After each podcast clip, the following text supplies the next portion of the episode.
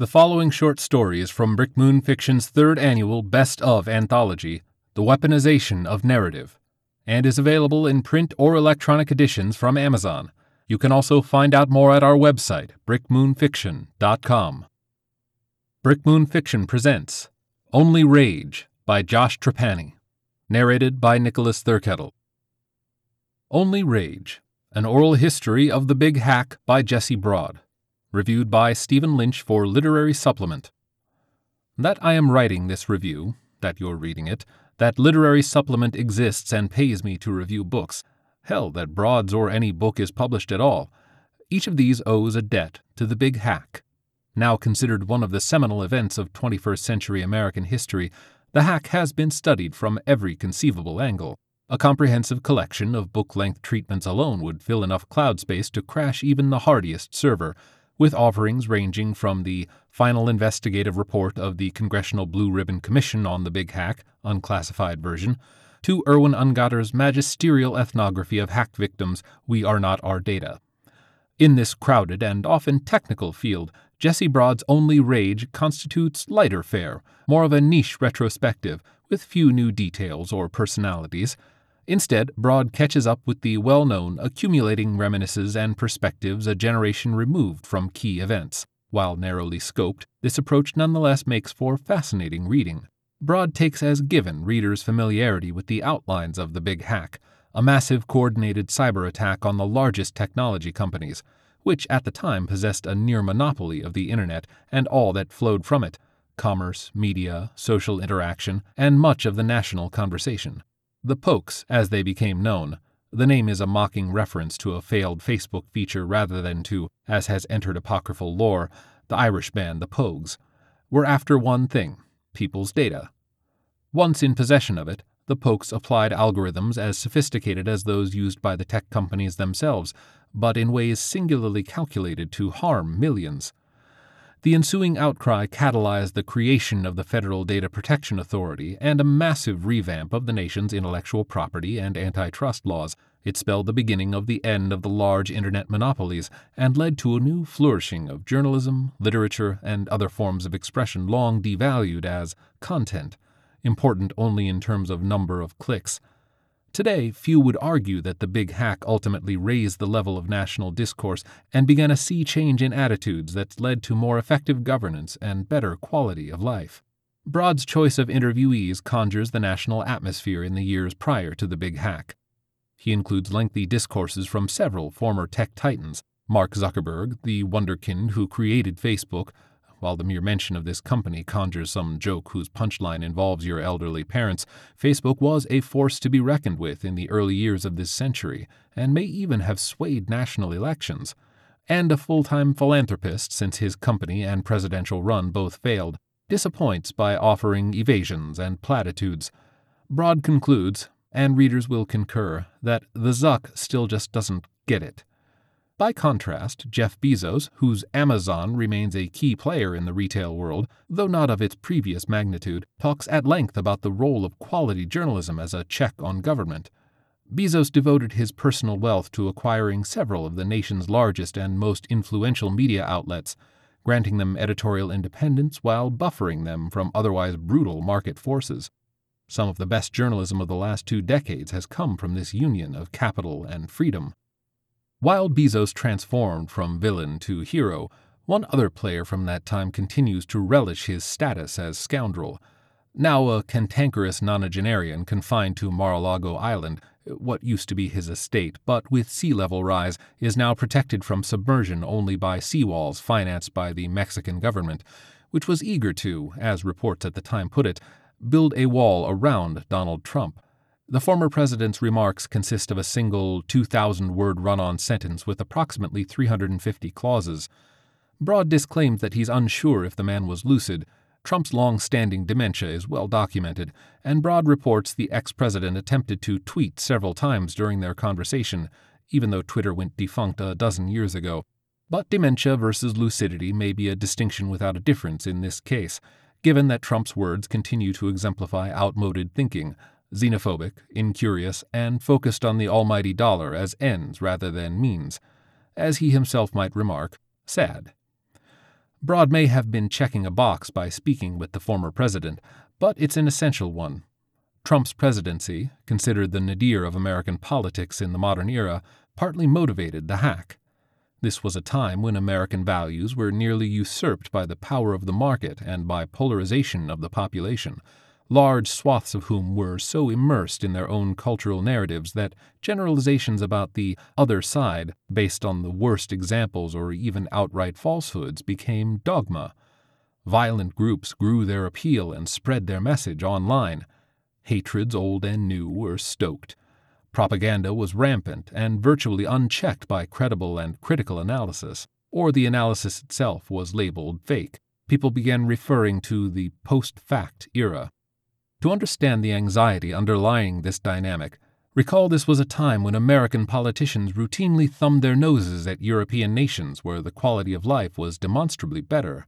It was before the All Care Health Care Act, back when health care was tied to employment and a serious illness could financially devastate most American families.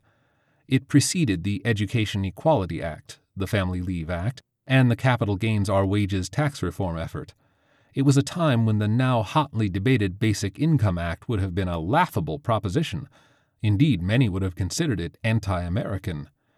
Deep insecurity, fueled by economic inequality, combined with national myths around self reliance and a storied history of racism to create the perfect storm, a storm that technology, unchecked by regulation, exacerbated.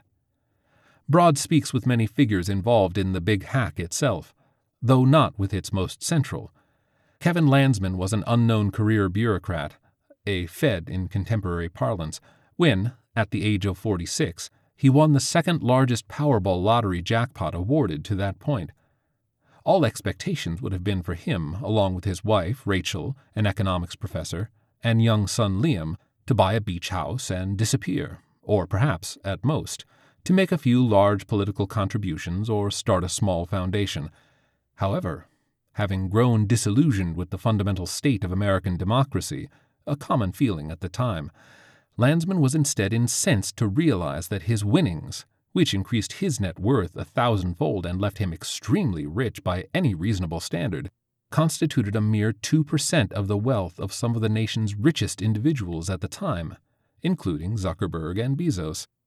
Landsman imagined one way to unify people regardless of race, gender, geography, or political persuasion was to tap into the common vulnerabilities they were exposed to via their data.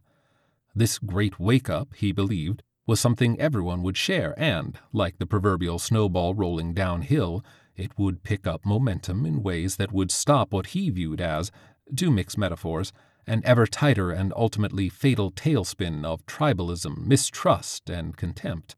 The big hack was a sophisticated crime that could not have succeeded without a group of motivated experts and an essentially unlimited budget. Landsman, newly minted millionaire, attracted a ragtag team of hackers as well as disillusioned engineers who knew the big companies inside and out. He also set up his own big data firm, centered on sophisticated polling. Through hundreds of polls, the Pokes developed a deep understanding of Americans' fears and vulnerabilities. These were correlated with detailed demographics, binned and winnowed down to those most likely to be revealed through data. Categories like cheating on partner, hidden sexual fetish, lying about credentials, criminal record slash admission of crime, evidence of drug abuse, financial malfeasance, antisocial views, and embarrassing images. Then the literal geniuses on the other side of Landsman's shop developed and tested predictive analytics to identify these behaviors through data. Even the best algorithms misidentified behaviors in a significant number of instances, but this was unimportant to the Pokes who deliberately tweaked the algorithms in favor of false positives. On a chat board, Broad tracks down one of the pokes, known only as Asanjafer 3.2, an Estonian who claims never to have set foot on U.S. soil. Asanjafer 3.2 describes the thrill of the final preparations for the hack. We knew we would have little time. Teams went into each of the main target's systems late Christmas Eve, like unwelcome Santa Clauses creeping down their chimneys bulk grabbed as much as they could, and got right out. All the infrastructure was waiting. The data were bounced around and distributed worldwide to make the path hard to trace. Millions of dollars of supercomputing power then went to work to process the information rapidly. The data were cleaned, joined together, and run through the algorithms. We'd only have one shot, so we did test run after test run, first with fake data and fake systems, then with real systems small enough not to attract much notice. Until we were ready. As Christmas Day dawned, with many pokes on flights out of the country, four large printing facilities around the U.S. began churning out millions of letters. The ironic coup de grace of the whole maneuver was that the material was disseminated to individual citizens and their spouses, parents, children, employers, and local law enforcement agencies with good old fashioned stamps and envelopes. By the time the scale and intent of the operation was detected, most of the letters and photos sat in people's mailboxes, delivered by the U.S. Postal Service. Each missive came with a standard disclaimer at the bottom. The discovery of this information was made possible by the failure of your elected representatives to regulate the Internet. Please let them know how you feel. Along with contact information for that individual's member of Congress. It's easy, from our perspective years down the road, to focus on big picture social trends and forget the lives ruined by the big hack. Careers were derailed. Children and their parents stopped speaking, Divorce rates increased by 5% in the three years after. One study estimates the hack may have broken up 25,000 marriages nationwide. Suicide and incarceration rates also spiked, no doubt in part due to the information brought to light by the big hack. There's no good way to estimate the overall pain and stress, but even in cases of false positives, people often suffered irreparable damage to their relationships and reputations. Unlike most of the pokes, Landsman did not flee. It took little time for law enforcement to locate him, and in short order a draconian prison sentence was handed down, one that's curtailed his ability to communicate ever since. Broad tried everything, but even at this late date a visit was out of the question, and he obtained not a single phone call or letter from the infamous inmate. Though hack victims had little sympathy for them, Landsman's family were also casualties. Perhaps the most baffling part of the whole incident is that Landsman spent all his newfound money while leaving Rachel and Liam in the dark about his efforts. That he threw away both his good fortune and his family constitutes one of the most controversial aspects of Landsman's legacy, and many have argued about his motivations. Did he exclude them to protect them? It worked, no charges were filed. Because Rachel would object or report him? because he did not consider her an intellectual peer, unlikely given that she'd earned a PhD in macroeconomics, for goodness sakes. What right did he have to spend money that belonged to all of them? How can selfishness and selflessness be so mixed in one individual? There are no good answers. Yet a phoenix rose from the ashes of this ruined family. Rachel Bourne. Bourne's story is even more fascinating than Landsman's.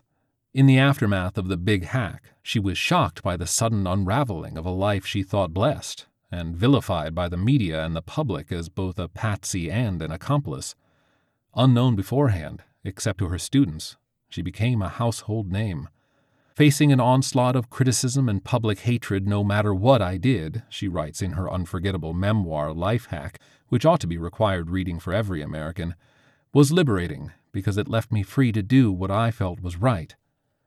Bourne divorced her husband, now incarcerated, changed her name, and took Liam, seven years old at the time, to Switzerland. But she did not retreat from public life. Her frank writings introduced much needed nuance into discussions around freedom and privacy, as well as marriage, family, and gender roles. Bourne shared with her ex husband an intolerance for sloppy argument and lazy generalization, and a deep concern for the degradation of public discourse. While prison silenced Landsman, Bourne has become an enduring public figure, and in that strange way their legacy is joint. Broad spent several days with Bourne in Switzerland, but unfortunately, because she remains so widely written and spoken, her account as relayed in the book is of little more than general interest. Readers who still need an introduction to Bourne's life and writings are instead urged to pick up her memoir and Horse and Carriage, a collection of her most influential essays. Broad also tracked Liam, now nearly 30, to a rural village in Uganda where he works on infrastructure development. Liam would say only two words to Broad, the second of which was you. A scheme less ingeniously devised might not have been so effective at uniting people, but the big hack anticipated the most divisive voices and was designed to account for and discount them. This was another benefit of the extensive polling that preceded the act, as Broad's interviews with some of the pollsters reveal. One of them, Mona Moore, who served five years in federal prison for her role in the hack before founding Moore Polls, now one of the nation's top opinion analytics firms, articulates what they learned. The vocal left was obsessed with identity politics, so we knew they'd treat victims as group representatives and claim the suffering of certain victims, those from historically less privileged groups, mattered more. We ensured, through selective sampling, that people saw individuals, regardless of group, suffering the same way, sharing the same basic concerns. It's not that Kevin didn't recognize real differences between groups. Inequality of all kinds was one of the Pokes' great motivators, but polling showed the most effective way to unite people was to appeal to common and shared values. Generalizing everyone in the more privileged group, regardless of their individual circumstances, alienated huge numbers of people. What we knew we'd hear from the right was variants of the victims deserved what happened to them because they'd committed a crime or adultery or done something stupid or showed poor judgment or because they'd shared their data at all. For some who were members of minority groups, the implicit message would be that they deserved it for existing but this held no water when everyone recognized themselves in the victims. In this instance, the false positives helped, because many who'd done nothing wrong fell under suspicion, which aroused the ire of people claiming to value individual freedoms. The Pokes anticipated that divisive voices would find any excuse to point at other citizens, highlighting differences to laud some at the expense of others, rather than place blame where it belonged, on the ineffectual government and highlight similarities shared by all to motivate people to solve problems. Of course, shrill voices on both right and left spoke, but they, and the zero sum game they represented, began to lose their resonance. Broad observes here was something that everyone, from the gun toting, pickup truck driving white guy from a small rural town who hates the government but always cashes his mom's Social Security check the day it arrives, to the black, lesbian, transgender urban activist who spends hours lecturing people on pronoun use and always desperately needs to use the bathroom in public places, could be equally outraged by. After so much division, it felt good, very good, to be furious together rather than at each other. Broad includes a hilarious anecdote, corroborated by multiple sources, of a clandestine meeting shortly after the hack between white supremacists and violent anti fascists. The leaders eagerly anticipated the meeting. From the hack, they'd each obtained dirt on the other side, but didn't know the other side had obtained dirt on them. The supremacists had been sent evidence of Antifa leader Achimo Ibrahim's missed child support payments, as well as a photo of him at a Toby Keith concert, and, most damningly of all, a social media post from years prior in which he stated he didn't think much of Beyonce. The anti fascist group received information that Cyrus Screbus, a high ranking Klan member, once dated an African American woman, along with images showing him gleefully spooning what appeared to be matzo ball soup into his mouth, which he'd captioned, without evident irony, Mazel Tov. Each group smugly threatened blackmail effectively canceling each other out. However, many besides those on the extremes profited from American divisiveness, and the road forward wasn't easy. Broad interviews former members of Congress and staff who were in the room for the infamous Landsman hearing, five years after the hack, when a fateful miscalculation by Representative Jim Rutherford, Republican Florida, then chairman of the House subcommittee, solidified the sea change in America. On the subcommittee's unusual order, Kevin Landsman was subpoenaed and flown in overnight from prison to testify. Pale and red eyed, clad in an orange jumpsuit, he was led shackled into the hearing room for what Rutherford planned as a humiliating scolding. But, you've seen the iconic footage, Landsman used the occasion to deliver a powerful, reasoned statement for why the internet monopolies needed to be broken, and berated lawmakers for not taking their responsibility to protect people's data seriously. It was Landsman's first and only public appearance after his conviction, and it was an indictment so damning that it turned the views even of many hack victims. Less than a year after the hearing, the Federal Data Protection Authority was established, and Facebook became the subject of an antitrust investigation. Amazon and Google would soon find themselves in the same position. By no means have all the problems of our society been cured in the years since. Crime and poverty, racism, war, all still plague us. But history shows how far we've come by addressing problems together, learning how to disagree, knowing ourselves and putting that knowledge to use, and arguing honestly and with compassion. Broad's book recalls the tumultuous times preceding ours through the voices of the people who lived them, and in many cases, made them. As for the most important missing voice, one thing about Kevin Landsman comes through loud and clear. Love him or hate him, he recognized a key characteristic of early 21st century America. It was a nation that only rage could unite. Josh Trapani's day jobs have included stints at Washington, D.C. think tanks and associations, at USDA, and as a science fellow for a U.S. Senator. He helped start the Washington Independent Review of Books and served as its first managing editor. Trained as a paleontologist, Josh's research applied quantitative methods to understanding morphological evolution, and he performed fieldwork in the U.S., Mexico, and Ethiopia. Josh has published a dozen peer reviewed papers, as well as essays and opinion pieces in science policy venues and the New York Daily News op ed page. His fiction and humor have appeared, or will soon appear, in The Big Jewel, The Del Sol Review, Neutrons, Protons, and Issues in Science and Technology. This has been a production of the Brick Moon Fiction Podcast. If you like what you hear, please give us a review on iTunes, as it helps us find a bigger audience. For more information on Brick Moon and special offers, sign up for the Brick Moon Fiction newsletter at brickmoonfiction.com. Thank you for listening.